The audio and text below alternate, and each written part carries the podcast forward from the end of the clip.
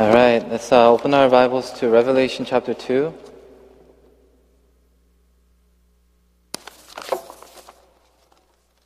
I'm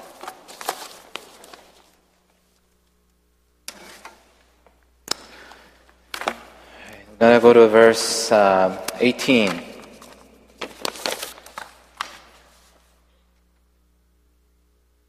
right, so if you can just follow along, uh, I'll read this uh, section for us until the end of the chapter.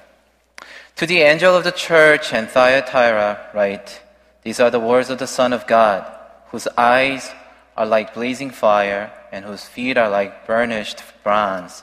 I know your deeds, your love and faith, your service and perseverance, and that you are now doing more than you did at first. Nevertheless, I have this against you. You tolerate that woman Jezebel who call, calls herself a prophetess. By her teaching, she mis- misleads my servants into sexual immorality and the eating of the food sacrificed to idols. I have given her time to repent of her immorality, but she is unwilling. So I will cast her on a bed of suffering, and I will make those who commit adultery with her suffer intensely until, uh, unless they repent of her ways. I will strike her children dead then all the churches will know that I am he who searches hearts and minds, and I will repay each of you according to your deeds. Now I say to the rest of you in Thyatira, to you who do not hold our teaching and have not learned Satan's so called deep secrets, I will not impose any other burden on you. Only hold on to what you have until I come, to him who overcomes and does my will to the end. I will give authority over the nations. He will rule them with an iron scepter. He will dash them to pieces like pottery. Just as I have received authority from my Father, I'll give, I also give him the morning star. He who has an ear, let him hear what the Spirit says to the churches. Uh, can I pray one more time for us?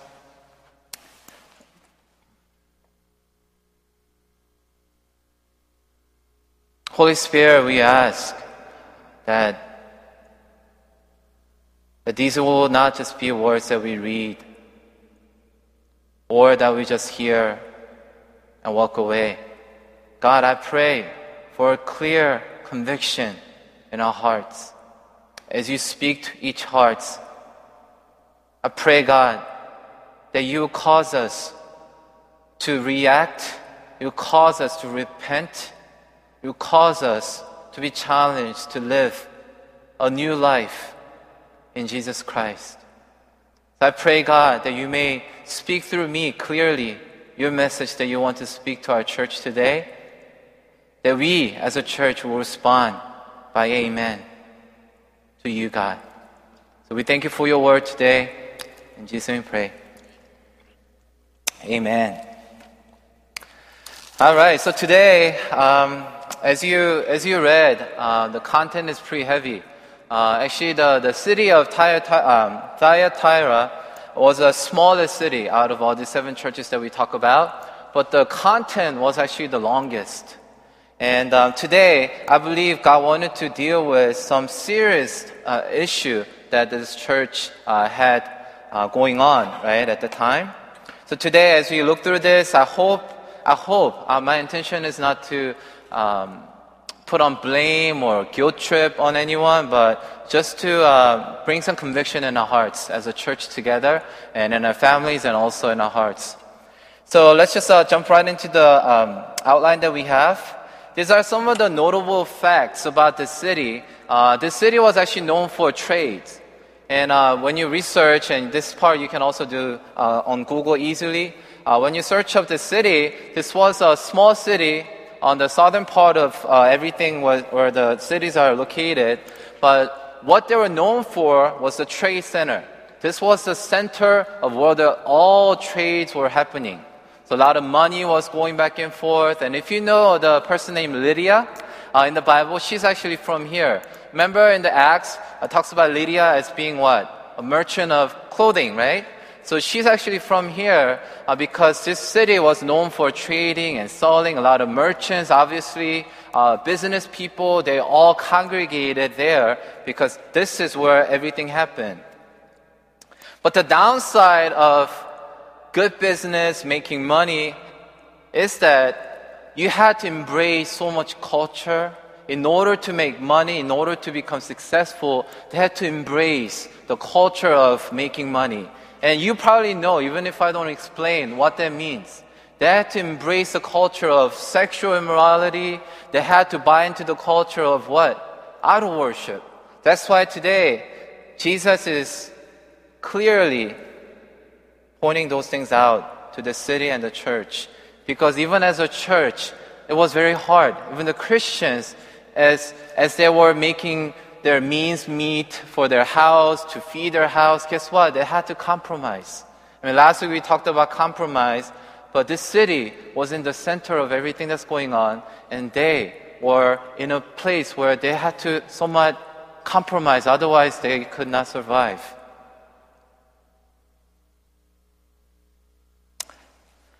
So let's move down to the description of Jesus. You see that Jesus introduces himself as the Son of God. And I don't want to dwell um, too long on this, but this is the only time, uh, only time that he describes himself as the Son of God in this letter.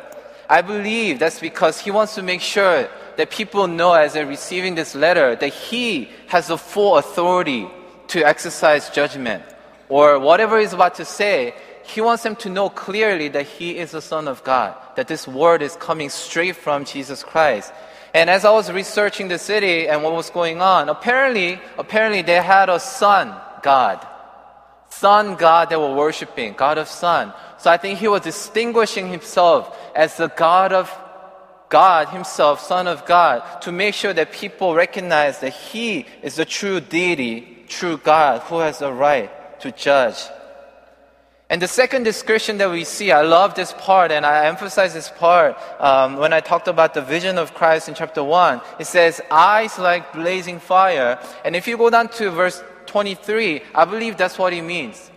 He's emphasizing with his eyes, he can see right through the hearts of people. Is that scary? That today, as Jesus looks at us with his eyes like blazing fire, he can search our minds and our hearts. And he can see right through our intentions.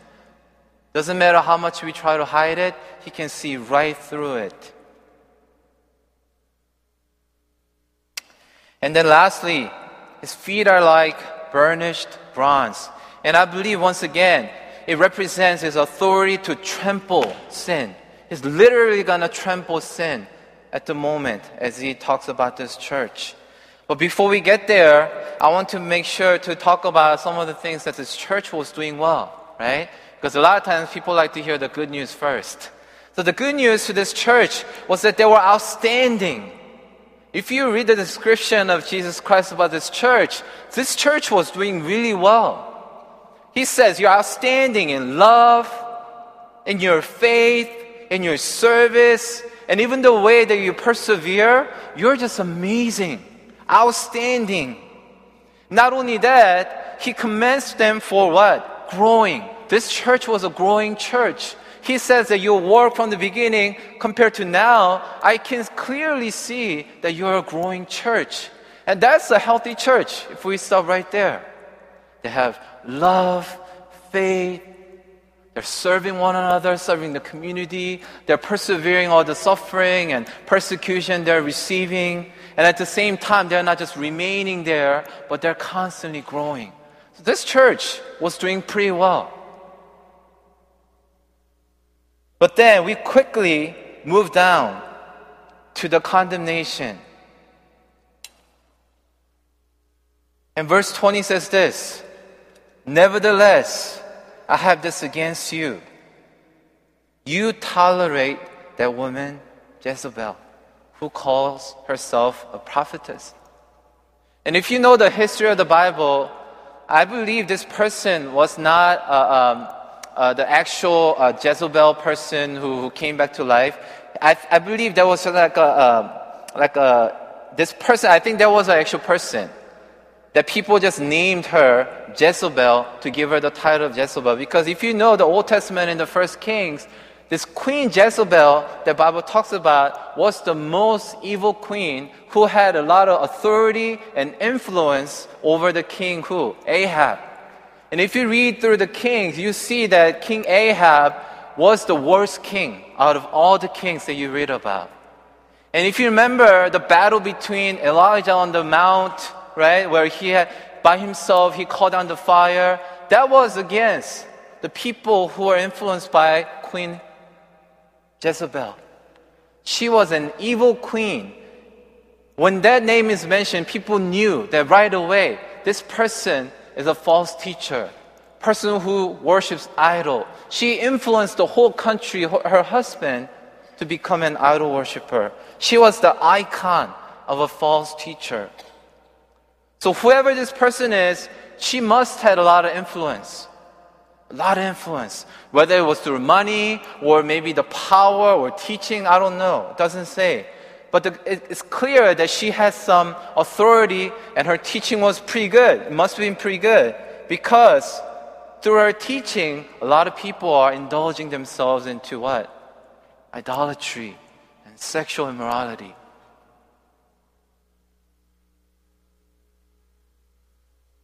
And this lady named Jezebel she was misleading in verse 20. And I believe it's not only misleading people, it's deception, leading people to death. I think misleading is such a, such a nice word to use for such a person who led people straight into hell, if you want to say. It was a trap. She was setting up trap for people to fall. She was seducing people. She was enticing people to walk away from God and serve these idols. So you see, they're right in the center of this culture of idol worship. In the means of business, they are just kind of indulging themselves. There's no clear line between worshiping God and business and idol worship. Everything is just kind of mixed in. And I believe the church of Thyatira was worse than the church of Pergamum. And I believe that's one of the reasons why Jesus writes a little bit more than any other church because this is a very serious issue of sin that was going on in the church. And the main problem was not that sin was there, the main problem was that people were tolerating the sin. They were letting it go. They were permitting the sin to just go on. As people of God, when we recognize sin happening in the church, we need to step up and point it out. We need to take the right measure to take care of it immediately. Otherwise, we're just gonna tolerate it. It will just become bigger and bigger and bigger. Won't have major effect.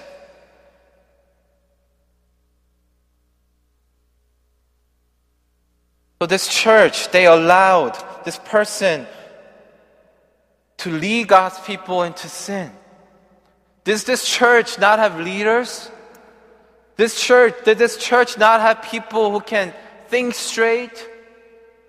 Later on, we find out they had people who are holding on to the truth.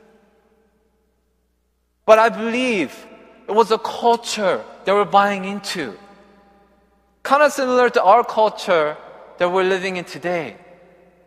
Don't you feel like our church this day, we tolerate too many things in church?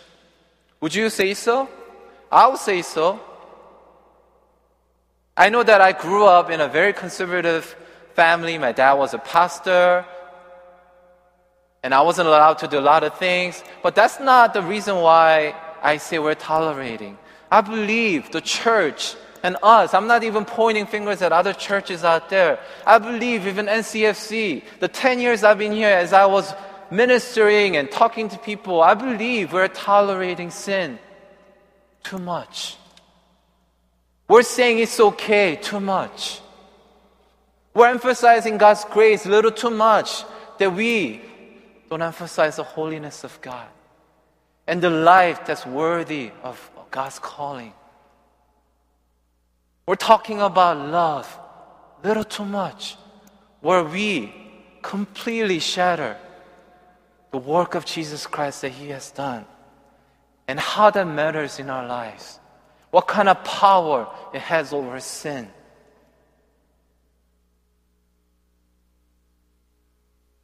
And again, I'm not here to bring guilt trip on us as a church, but I want us to really do some serious searching in our hearts today before we go home. Isn't that why we're here? To make sure that I look at my life. As a family, we come together. We challenge one another. We encourage one another. If I'm here, if Youngie is here just to tell me good things that I'm doing, I don't really need him. Because I already tell myself all the good things that I can do. I don't need you to tell me all the things that I'm doing well. What we need to do as a church, maybe, is to really take a step of faith and obey God when He says, you know what? You need to keep your brother and sister accountable. What does that mean? What does that mean? Even before we get there, are we willing? Willing to risk, risk everything that I have in order to step into that realm of keeping people accountable because people will not like you. People don't like to hear bad things. I don't like to hear bad things.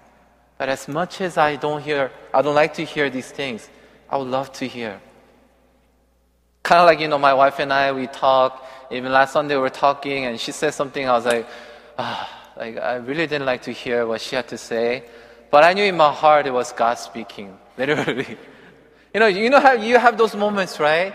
People, they say something, you just hate to hear, you're like, whatever, and then I responded with some stupid comment, okay, like, whatever, you know, like, I don't care about these things. But in my heart, I knew clearly there was God speaking to me through my wife. Whether it's your spouse, whether it's your brother, whether it's your parents, or even your children, or as a church, brothers and sisters, we need to speak the truth. We really need to speak the truth.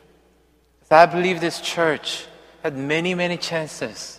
I believe people knew what was going on, but they were just tolerating it. They were ignoring the sin that was going on. And I believe a lot of times that's selfish. We're being selfish. If we truly love one another, if we truly say that I love my brother and sister, we have to be willing to say certain things that people don't like to hear. Not for the sake of me coming down upon that person, but for sake of God's gospel, for the sake of the church, for the sake of their soul. We need to be able to step up and say it. Of course, with the right intention, and that intention has to be love. So this church, church of Thyatira, they were corrupted. They compromised. Not only they were compromising, they were completely corrupted in their thinking. And I want to draw your attention to verse 21. Jesus says, I have given this person her time to repent of her immorality, but she is what? Unwilling. And I want to kind of talk about this unwillingness unwillingness. And let me just begin by saying if you and I have accepted Jesus Christ as personal Savior and Lord, we have to be willing in everything that He says. I believe a lot of things go south because we have this unwillingness to submit before God. And here we see the unwillingness to even repent. And again, I don't know the history of this person. I don't know what kind of misleading she was doing. But this person was not even willing to admit. And the original word that's used here conveys the sense that she still does not wish to repent. She has no desire, absolutely no desire to repent. And how many of us are in that state today? We know that we're not perfect. No one's perfect. But this unwillingness we need to take care of.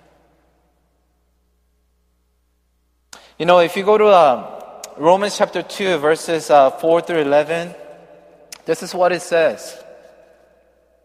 Do you show contempt for the riches of his kindness, forbearance, and patience, not realizing that God's kindness is intended to lead you to repentance?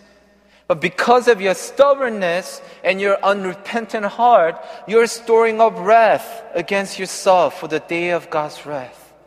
When His righteous judgment will be revealed, God will repay each person according to what they have done. To those who by persistence in doing good seek glory, honor, and immortality, He will give eternal life. But for those who are seeking, uh, self-seeking, and who reject the truth and follow evil, there will be wrath and anger. And there will be trouble and distress for every human being who does evil.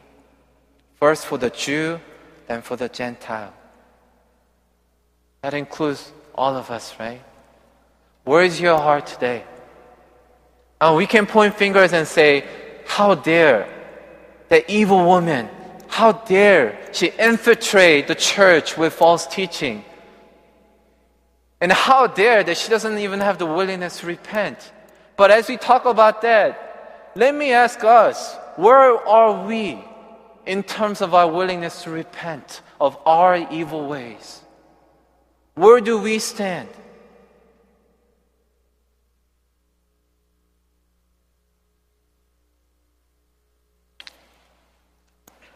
Because I believe Jesus is not a person who just throws out his judgment, who delights in judging people, who delights in causing fear and tremble from people. He wants to make sure that they clearly understand that sin matters. Because sin not only destroys me, it destroys the whole community of God's people. It's a serious issue. Verse 22, he says, I'll cast her on a bed of suffering, and I'll make those who commit adultery with her suffer intensely unless they repent of her ways. So today, if we are following the evil ways of this world, if we are compromising our way of the gospel, God is calling us to the place of repentance.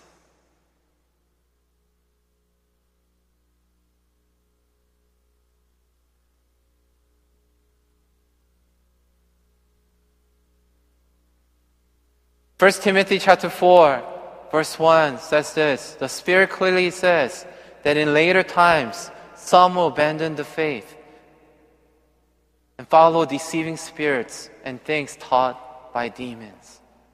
And I believe this problem was there all along.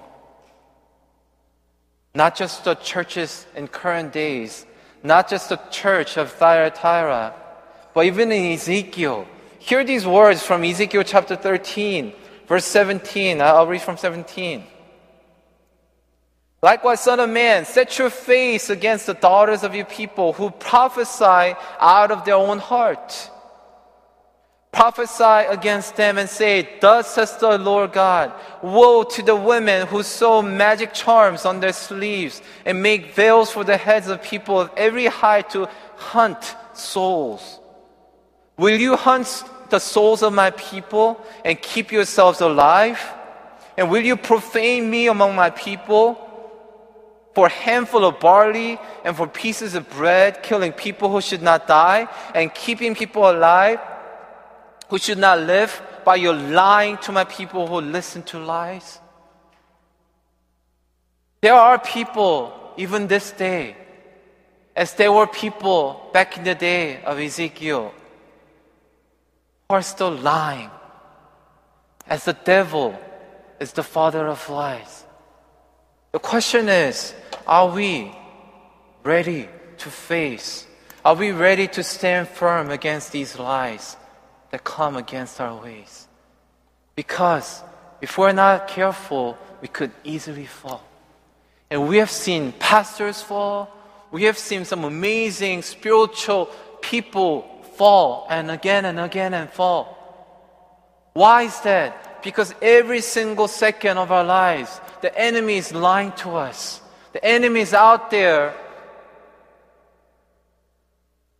destroy our lives, to deter us from the very life that God wants us to live. So let's talk about that. What is the devil's scheme here? What's going on? I believe what's happening is this. I think there are two ways, and many, many other ways, but I'll just um, summarize two major ways that devil works. First of all, there are external ways that he works. And you see in churches that were being persecuted. There were external forces that was pressuring the churches, there are oppositions against them. There are people out there mocking them. There was suffering. There were pressure. These are external forces that the devil uses to put us to the corner to say, you know what? Maybe I need to listen to what this world has to say. And the devil is very good at affecting God's people. As soon as we open the Bible, we see that, right? From the Garden of Eve. Garden of Eden, not Eve. that didn't sound right. Well, it was her garden, I guess. Yeah. The devil was so good at lying to God's people to take them away from what God intended in their lives. And we talk about the culture, we talk about friends, talk about your workplace. Are you in a place of suffering today? Do you experience the external forces in your life that cause you to stumble, cause you to sin? Not only that, what Satan does not only externally, but internally, what he does and what he did in this church, he infiltrated this church with false teaching and false doctrine. So from outside, he's just pouring in suffering and persecution. And from inside, it's like he put a spy in the church who can work from inside out. So the devil is working from outside in, and also he's working from inside out.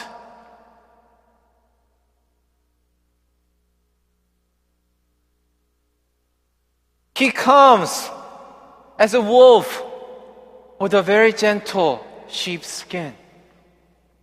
The people of church might even welcome this person, admire this person. And that, that's how these, all these false teachings come about. Even the current cults, that's how they infiltrate through churches these days. They earn trust and respect from people.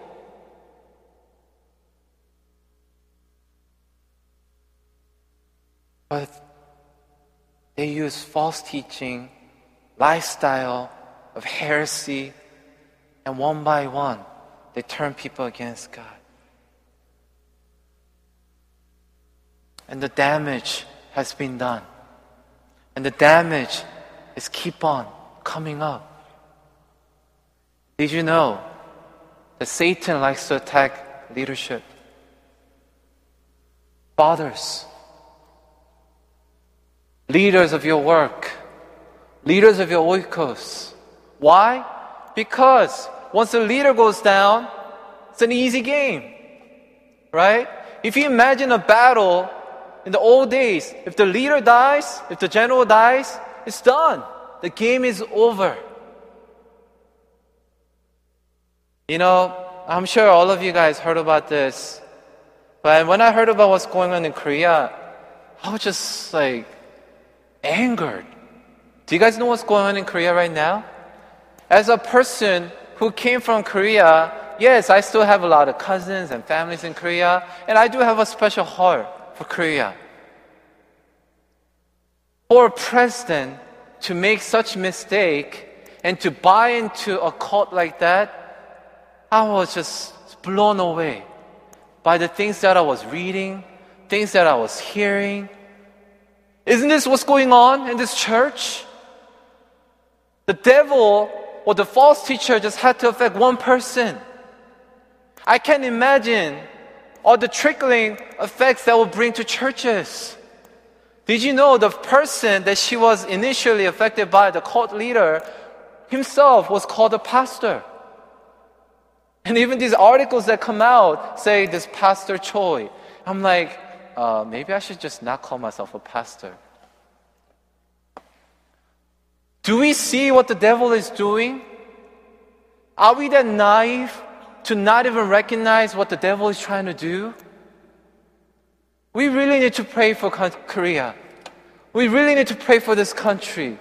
We really need to pray for the churches. Instead of pointing fingers, how, how dare that person do that? What a stupid person, what a dumb mistakes she made. Instead of going there, God is calling us to wake up.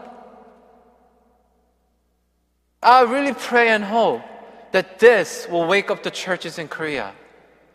I believe God has been trying to wake up the churches in Korea through many different means. But I hope this is the, the last straw, camel's back. Literally, that they will recognize and wake up and start praying and fasting. So let's go there. Wake up call for the church.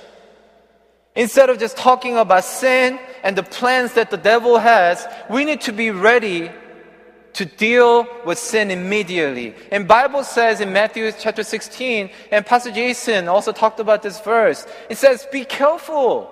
Be on your guard against the yeast of the Pharisees and Sadducees.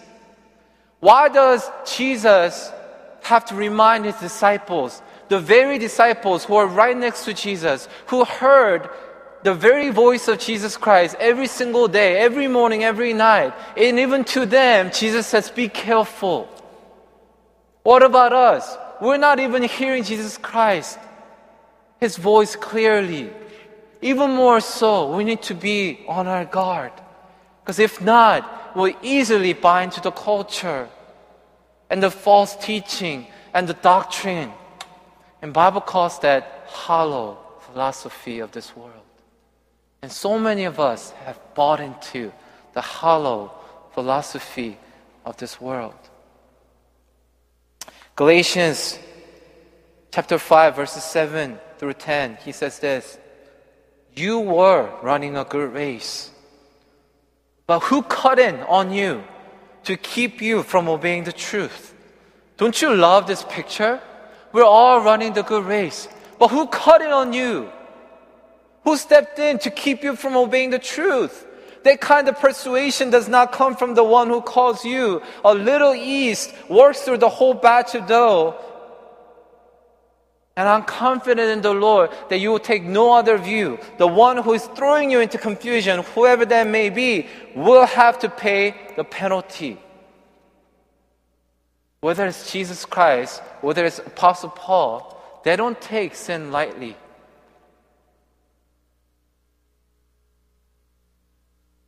Let's talk about this verse in uh, Matthew chapter 18, verse 7. Because when it talks about misleading, one of the common word that we use at church can be applied as well. What is that? Stumbling block.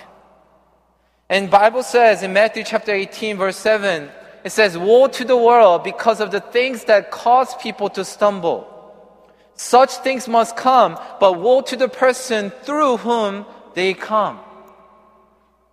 And a lot of times, the sad truth is that we as Christians, we become stumbling block to one another.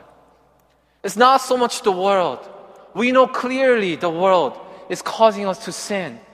But the sad truth that's happening in this church, happening in the, the churches of today, is that believers, so called brothers and sisters, we are being the stumbling block to our brothers and sisters. And for that, we need to repent.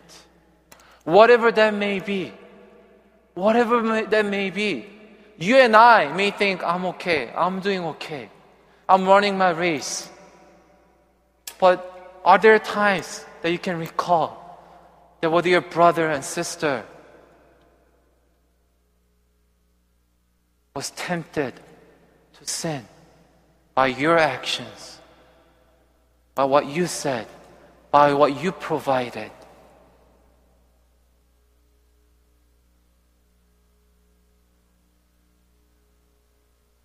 I don't believe this only applies to the leaders of the church. A lot of times, we do that. As a pastor, I know there's a higher standard, but this applies to everybody in this room.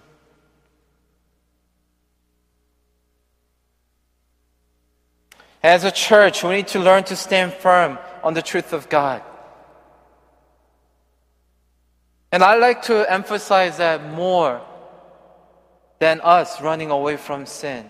Because I believe if we are focused on standing firm in the Lord, I believe whatever comes in our way, we'll be able to endure, we'll be able to stand against. And Bible commands us as we stand firm on the truth of God to test the spirits.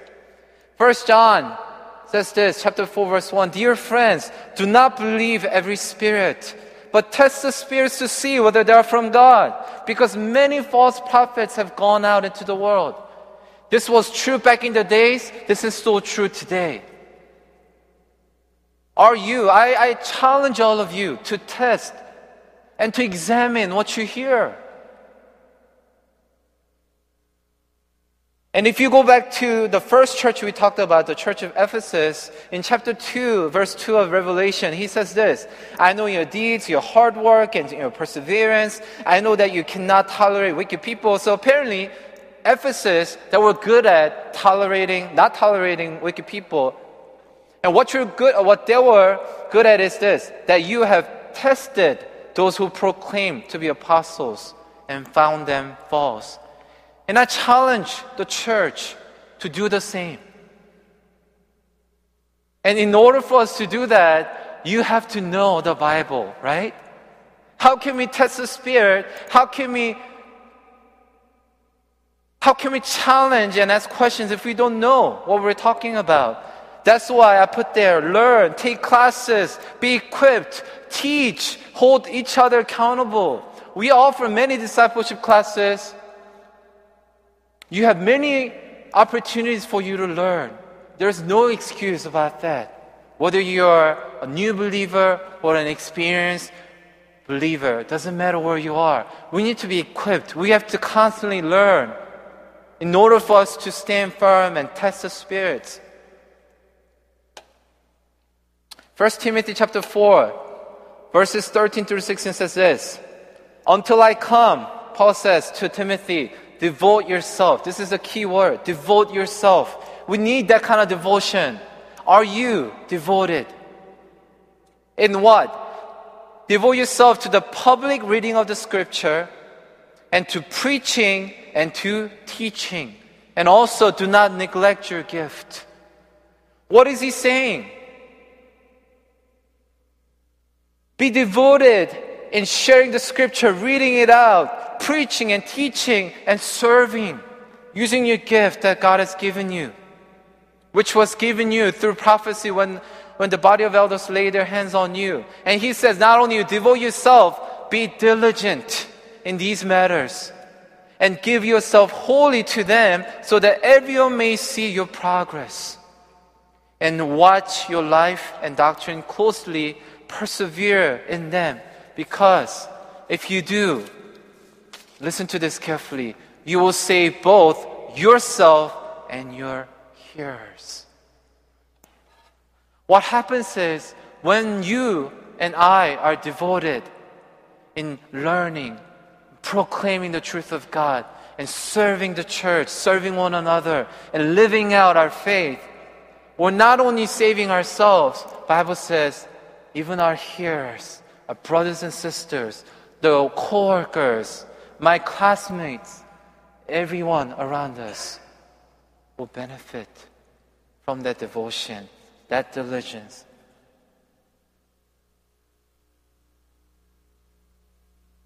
I think that's a challenge from God to our church.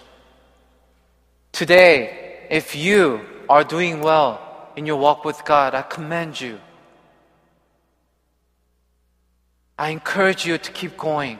But not only do that to yourself, but why don't you reach out your hand to fellow believer who's struggling? And look out for the church. And as we go down the passage, you see, after he talks about this church and he condemns them, 24, he says, Now I say to the rest of you in Thyatira. So obviously there was one group that he was talking about, but there was another group that he's dealing with. And this group, to you who do not hold to our teaching and have not learned Satan's so-called deep secrets, he says, he challenges them, only hold on to what you have until I come. So even when this amazing evil was going on, even when the whole church was shaken up by this evil person, there were people, group of people, a handful of people, I don't know exactly how many people, but still there were people who are still devoted to God. Even in this place where sin was rampant. And I pray and hope in this dark age, in the society that we're living in, that we may not say, you know what, the whole world is doing this. So it's okay. Instead of saying that, I really believe and hope that we'll have people, handful of people who can, who, whom God can identify as those of you. Continue to hold on to what you have learned. And I hope that group will become bigger and bigger and bigger as we minister to one another as brothers and sisters. And practical way of going about it is, I think, in 1 Timothy chapter 4, verses 6 through 8, and I'll invite the worship team to come up. It says this if you point these things out to the brothers, and he's talking about false teaching, okay? And hypocrisy. If you point these things, whatever they may be, right now, in your context, you will be a good minister of Christ. Did you hear that? By pointing these things out, it's not that we become bad people, but to God's point of view, you are becoming what? You are a good minister of Christ Jesus. Brought up in the truth of the faith and of the good teaching that you have followed. And lastly, we need to submit to God as a church. Remember, I shared, we need to really deal with this unwillingness in our heart. We fight against God. We don't like to yield to God. But I challenge all of us today that we'll submit to God, that we'll yield our hearts to God and resist the devil. And James chapter 4, and you know this verse very well. Verses 7 and 8 says this Submit yourselves then to God, resist the devil, and he will flee from you. As we submit to God, the devil will flee from us. As we grow closer to God, we'll go further away from the influence of the devil. What's your desire today? As we close today's service, I want us to really take this statement to our hearts. It says, Come near to God, and He will come near to you. Wash your hands, sinners. Purify your hearts, you double minded. And I believe in many ways we are double minded.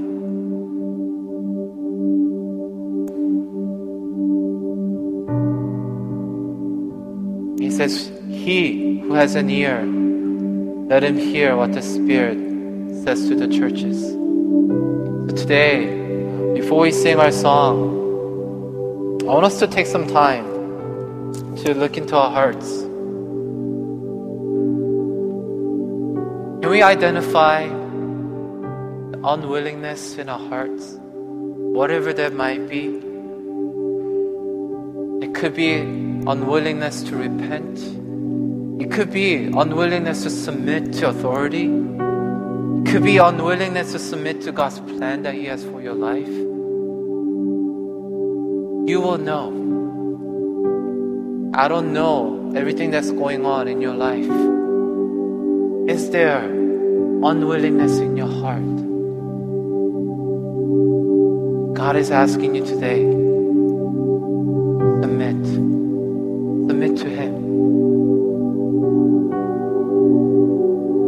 let's take some time right now.